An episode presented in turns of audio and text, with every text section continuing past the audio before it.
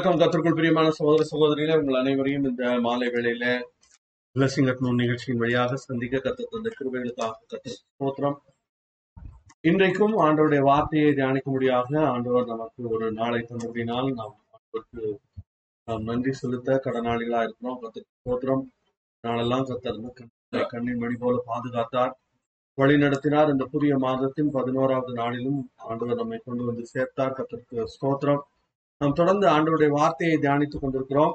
அதுல நம்ம நேற்று இருந்து ஒரு புதிய ஒரு காரியத்தை குறித்து படிக்க ஆரம்பித்தோம். ராஜ்யத்தின் மனப்பான்மை kingdom mindset or kingdom mentality அப்படின்னா என்ன அர்த்தம் என்பதை குறித்து தியானிக்க ஆரம்பித்தோம்.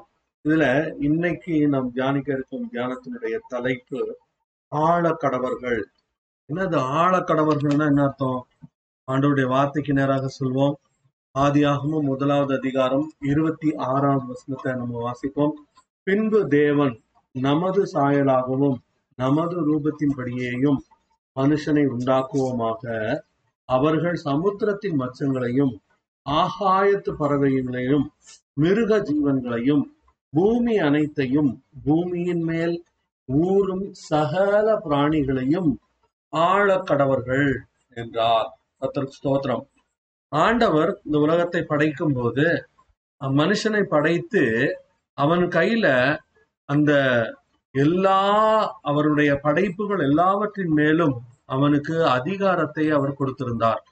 அவன் வந்து எதன் மேலெல்லாம் அவனுக்கு ஆளுகை இருந்தது உலகத்தில் உள்ள எல்லாவற்றின் மேலும் அவனுக்கு ஆளுகை இருந்தது. சமுத்திரத்தில் மச்சங்கள் ஆகாயத்து பறவைகள் மிருக ஜீவன்கள் பூமி அனைத்தையும் பூமியின் மேல உள்ள எல்லாவற்றின் மேலும் அவனுக்கு அதிகாரம் இருந்தது.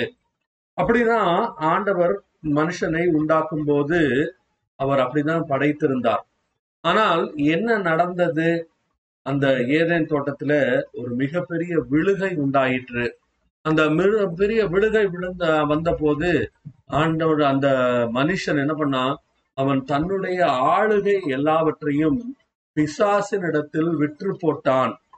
வந்து எபேசியர்னு நினைக்கிறேன். எபேசியர் ரெண்டாவது அதிகாரம் ரெண்டாவது வசனம் இப்படி சொல்லுது பாருங்க. எபேசியர்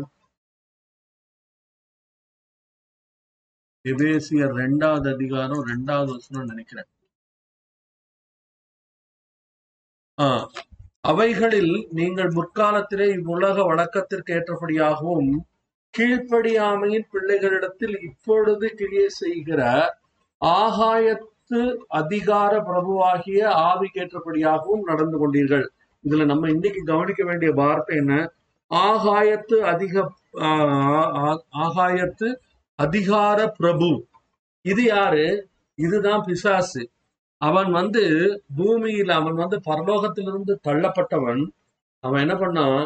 அவன் வந்து அவன் அவன் வந்து மனுஷனை ஏமாற்றி மனுஷனுடைய ஆளுகை எல்லாம் அவன் அவனிடத்திலிருந்து திருடி கொண்டான் அதனாலதான் இயேசு கிறிஸ்து இந்த உலகத்துல வந்தபோது இயேசு கிறிஸ்துவை அவன் சோதிக்க முயற்சிக்கிறான். அது எங்க இருக்கு? நான் நினைக்கிறேன் அந்த மத்தையோ நாலாவது அதிகாரத்துல இருக்கும்னு நினைக்கிறேன். அதுல மத்திய அதுல அந்த சோதனையில பரிசுத்த ஆவியானவர் அவனை அவரை வந்து வனாந்தரத்தில் சோதிக்கும்படியாக கொண்டு போனார். ஆனால் அங்க என்ன நடந்தது? பிசாசு அவரிடத்துல வருகிறான். பிசாசு வந்து முதல்ல கல்ல நீர் அப்பமாக்கும்னு சொல்றான். அதுக்கு ஆண்டவர் வந்து மனுஷன் அப்பத்தினால மாத்திரமல்ல தேவனுடைய வாயிலிருந்து புறப்படுகிற ஒவ்வொரு வார்த்தையினாலும் பிழைப்பான் அப்படின்னு சொல்லி அப்படி அவனை வந்து தோற்கடிச்ச உடனே அடுத்தாப்புல என்ன பண்றான்? அவன் வந்து நான் நினைக்கிறேன் இது மூணாவதாக அவன் என்ன பண்றான்?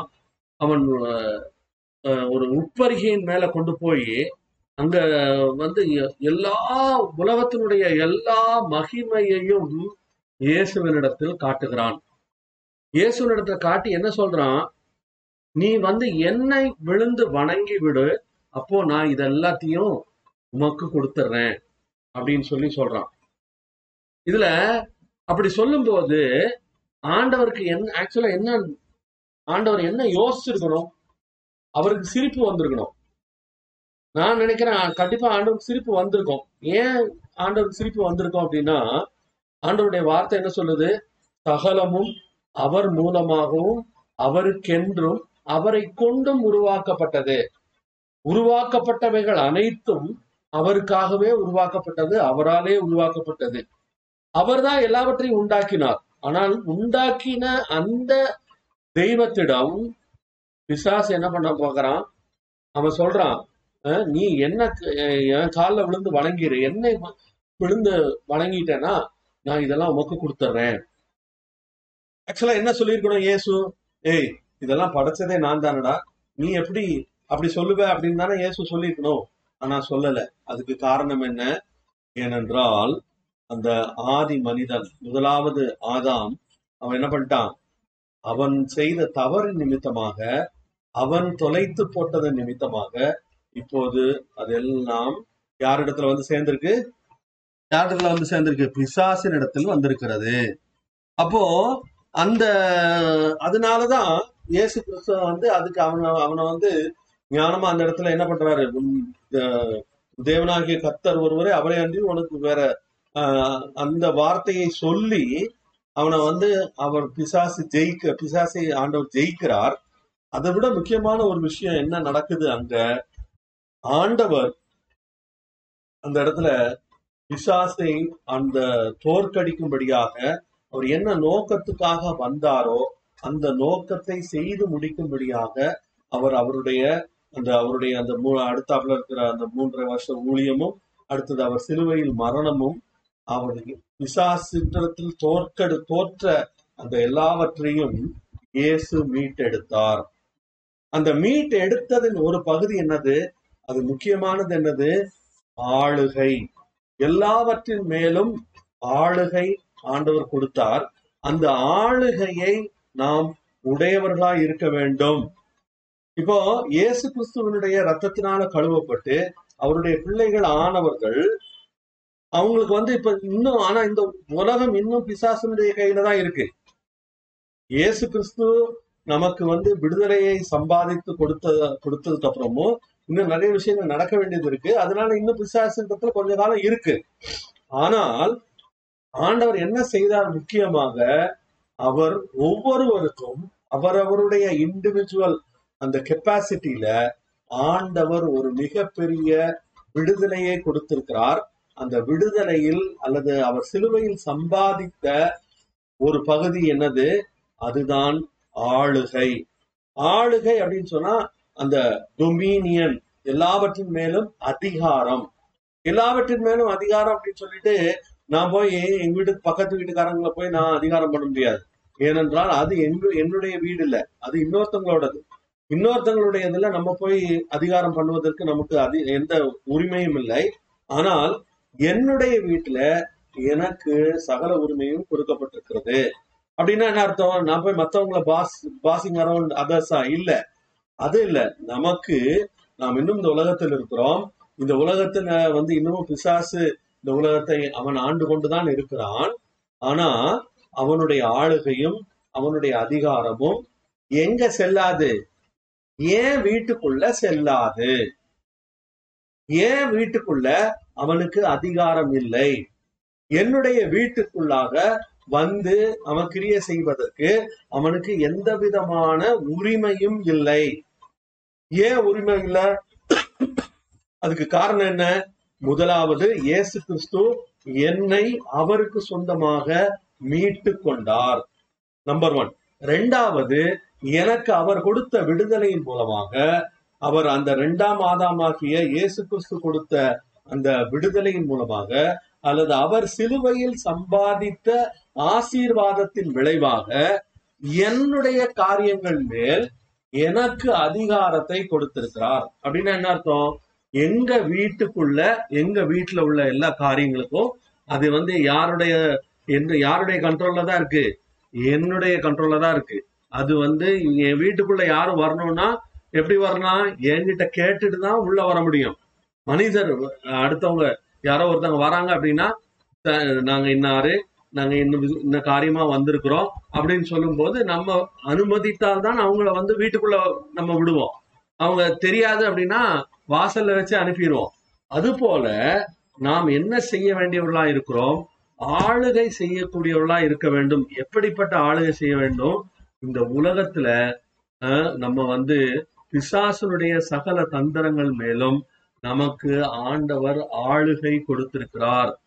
இந்த உலகம் எல்லாம் இப்போ வந்து கொரோனா வந்து இப்போ ரெண்டு வருஷம் ஆகுது இப்போ கொரோனாவுடைய மூன்றாவது அலை ரொம்ப வேகமாக பரவி கொண்டிருக்கிறது இங்க ஊர் உலகத்துக்கே கொரோனா வந்தாலும் சரி கொரோனாவுக்கு அப்பா வந்தாலும் சரி யார் வந்தாலும் சரி நம்முடைய வீட்டிற்குள் அதற்கு நுழைய அதிகாரம் இல்லை.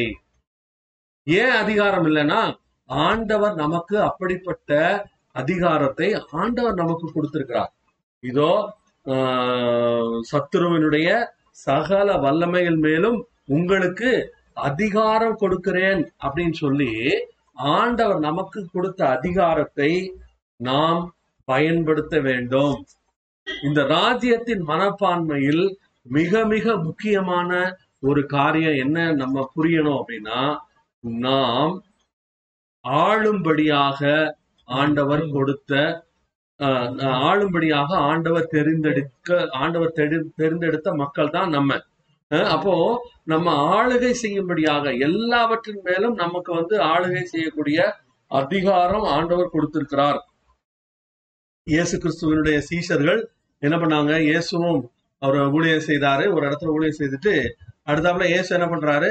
அக்கறைக்கு போவோம்னு சொல்லி அவங்க எல்லாரும் கிளம்பி எங்க போறாங்க? போட்ல ஏறி போறாங்க. போட்ல ஏறி போறப்போ அங்க இயேசு கிறிஸ்து என்ன பண்றாரு? அங்கு வந்து அந்த படகின் மூணு பின் அணியத்தில் தலையணை வைத்தவராய் உறங்கி கொண்டிருந்தார். அப்ப என்ன நடந்துச்சு? அப்போ மிகப்பெரிய காற்றும் கடலும் கொந்தளித்து அலைகளால மோதி கிட்டத்தட்ட படகு கவிழத்தக்கதான ஒரு சூழ்நிலை வந்தது. ஆனா அப்படி படகு கவிழக்கூடிய இடத்திலும் இயேசு என்னதான் பண்ணிட்டு இருந்தாரு? இயேசு அயர்ந்த நித்திரையா இருந்தார் ஏன் அவர் அயர்ந்த நித்திரையா இருந்தார் அவர் மனுஷரா இருந்தார் அவர் இந்த உலகத்துல வந்திருந்தார். அவர் பகலெல்லாம் வேலை செய்தார். அவர் என்ன யோசிச்சாரு? நம்ம இங்க அந்த அந்த அந்த கலிலேயா கடல் என்பது ஒரு மிக அது கடல் என்று சொல்வதை விட அது ஒரு மிகப்பெரிய ஏரி. அதுல வந்து இங்க குறுக்க கொஞ்ச தூரம் தூரம் போ- இங்க இருந்து அங்க வரைக்கும் போறதுக்கு கொஞ்ச நேரம் ஆகும். அந்த நேரத்துல இடைப்பட்ட நேரத்துல ரெஸ்ட் எடுப்போம்னு சொல்லி எடுக்கிறாரு. ஆனால் சூழ்நிலைகள் வேறு விதமாக மாறுகிறது.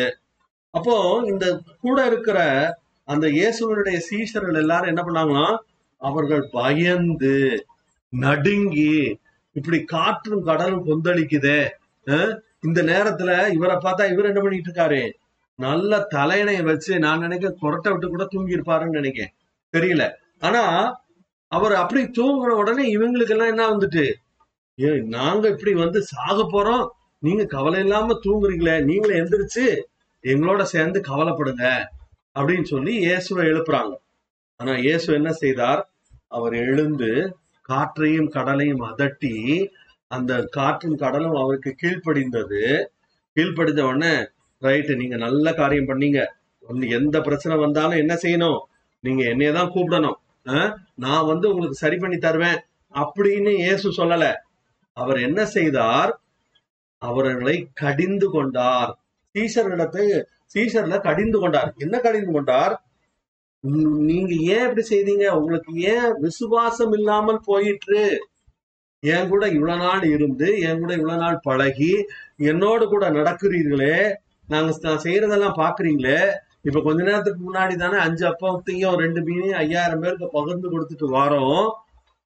அந்த அற்புதத்தை எல்லாம் நீங்க பாத்துக்கிட்டு தானே இருக்கீங்க. நீங்கள் ஏன் வந்து கடலை அதட்டி இருக்க கூடாது நான் அதட்டினா கீழ்ப்படுகிற கடல் நீங்கள் அதட்டினாலும் கீழ்ப்படியும். அப்போ ஆண்டவர் கொடுக்கிற ஆளுகை என்பது இயற்கையின் மேலும் நமக்கு அதிகாரம் கொடுத்திருக்கிறார். இயற்கையின் மேலும் நமக்கு அதிகாரம் கொடுத்திருக்கிறார். நம்ம அந்த இயற்கையை பார்த்து நம்ம கட்டளையிட முடியும். அதற்கு இயற்கை கீழ்ப்படியும். ஏன்னா ஆண்டவர் அந்த முதலாவது அதிகாரம் இருபத்தி ஆறாவது வருஷத்துல என்ன படித்தோம்? பூமி அனைத்தின் மேலும் அனைத்தின் மேலும் ஆளுகை கொடுக்கப்பட்டிருந்தது மனுஷனுக்கு. அந்த ஆளுகையை ஏ- ஆதாம் தொலைத்தான். அதை மீட்டு இயேசு நமக்கு மீட்டு கொடுத்திருக்கிறார். அந்த மீட்டு கொடுத்த அதிகாரத்தை நாம் பயன்படுத்த நாம் கடமைப்பட்டிருக்கிறோம். கர்த்தருக்கு ஸ்தோத்திரம். அப்போ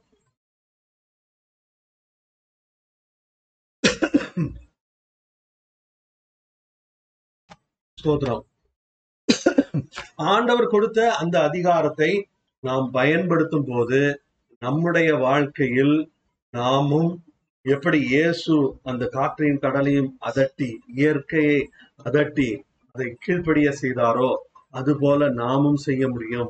அது மட்டுமல்ல சத்துருவனுடைய சகல வல்லமைகளின் மேலும் நமக்கு அதிகாரம் கொடுக்கப்பட்டிருக்கிறது. அதனால அஹ், ரோட்ல போற எல்லா வியாதியும் ரோட்ல போற எல்லா வியாதியும் அல்லது வைரஸோட மற்ற மத்த மத்த வேரியண்ட்டும் நம்ம வீட்டுக்கு வரணும்னோ அல்லது நம்ம வீட்டுல இருக்கிறவங்கள தொடணும்னோ அதுக்கு அதிகாரம் கிடையாது. இயேசுவின் நாமத்தினால நான் உனக்கு கட்டளை இடுகிறேன் நீ எங்க வீட்டினுடைய எல்லைக்குள்ளேயே நுழையக்கூடாது. என்னுடைய எனக்கு அருமையானவர்களை நீ தொடுவதற்கு உனக்கு அதிகாரம் இல்லை என்று சொல்லி ஆண்டவர் நமக்கு கொடுத்த அதிகாரத்தை நாம் பயன்படுத்தும் போது அதிகாரத்தின்படியே அப்படியே ஆகும். காரணம் என்ன? நம்ம அது நம்முடைய திறமையினால் அல்ல. அது இயேசு கிறிஸ்து நமக்கு கொடுத்த சிலுவையில் சம்பாதித்த அல்லது நம்ம யோசிக்கிற இந்த கிங்டம் மென்டாலிட்டியில உள்ள முக்கியமான ஒரு விஷயம் என்னது? நாம் ஆளும்படியாக படைக்கப்பட்டவர்கள். ராஜ்யத்தை சேர்ந்தவர்களாகிய நாமும் ஒவ்வொரு நாளும் நம்முடைய வாழ்க்கையில நமக்கு விரோதமாக எழும்புகிற சத்துருவினுடைய சகலவிதமான கண்ணிகளுக்கும் எதிர்த்து நின்று அவனை ஜெயித்து அதெல்லாம் கண்டிப்பா நூறு சதவீதம் நம்ம சத்ருவனுடைய எல்லா தந்திரங்களையும் ஜெயிக்க முடியும். அதுக்குரிய அதிகாரத்தை ஆண்டவர் ஏற்கனவே கொடுத்திருக்கிறார். நம்ம விரும்பணும் நம்ம ஆண்டவர் நமக்கு கொடுத்த அதிகாரத்தை நாம் பயன்படுத்த வேண்டும். அவ்வளவுதான். நம்ம பயன் அந்த அந்த அதிகாரம் நமக்கு கொடுக்கப்பட்ட அதிகாரம் என்பது it is a vested authority அது நம்முடைய திறமையினால் அல்ல. ரோட்ல உள்ள அந்த போலீஸ்காரரு அவரு காத்தடிச்சா கூட பறந்து போயிடுவார். அப்படி இருக்கக்கூடிய அந்த மனுஷன் கையை காட்டி நிறுத்து அப்படி நில்லு அப்படின்னா பதினாறு வீல் உள்ள லாரியா இருந்தா கூட நிக்கதான் செய்யணும். அதுக்கு காரணம் என்ன? அந்த மனுஷனை கண்டு பயமா? கிடையாது. அவன் மேல் வைக்கப்பட்ட அதிகாரத்தின் மேல் அவனுக்கு பயம் இருக்கிறது. அந்த வெஸ்டட் அத்தாரிட்டி அந்த அந்த அத்தாரிட்டியை ஆண்டவர் நமக்கு கொடுத்திருக்கிறார். நம்முடைய வாழ்க்கையின் ஒவ்வொரு நாளும் ஒவ்வொரு பகுதியிலும் நாம் அந்த அதிகாரத்தை பயன்படுத்த வேண்டும் என்று ஆண்டவர் விரும்புகிறார். அப்படி செய்யும்போது ஆண்டவருடைய நாமமும் மகிமைப்படும். தொடர்ந்து நாம் ஆண்டவருடைய நாமத்துக்காக இந்த உலகத்துல நாம் வாழ முடியும். கத்ததாமே நமக்கு அதற்கு உதவி செய்வாராக. மீண்டும் அடுத்த நிகழ்ச்சியில் உங்களை சந்திக்கும் வரை உங்களிடமிருந்து விடைபெறுவது உங்கள் சகோதரர் சந்தோஷ். இந்த வீடியோ ஆடியோ உங்களுக்கு பிரயோஜனமா இருந்தால் தயவுசெய்து இதை மற்றவர்களோடு பகிர்ந்து கொள்ளுங்கள். கத்ததாமே உங்களை ஆசீர்வதிப்பாராக. ஆமென்.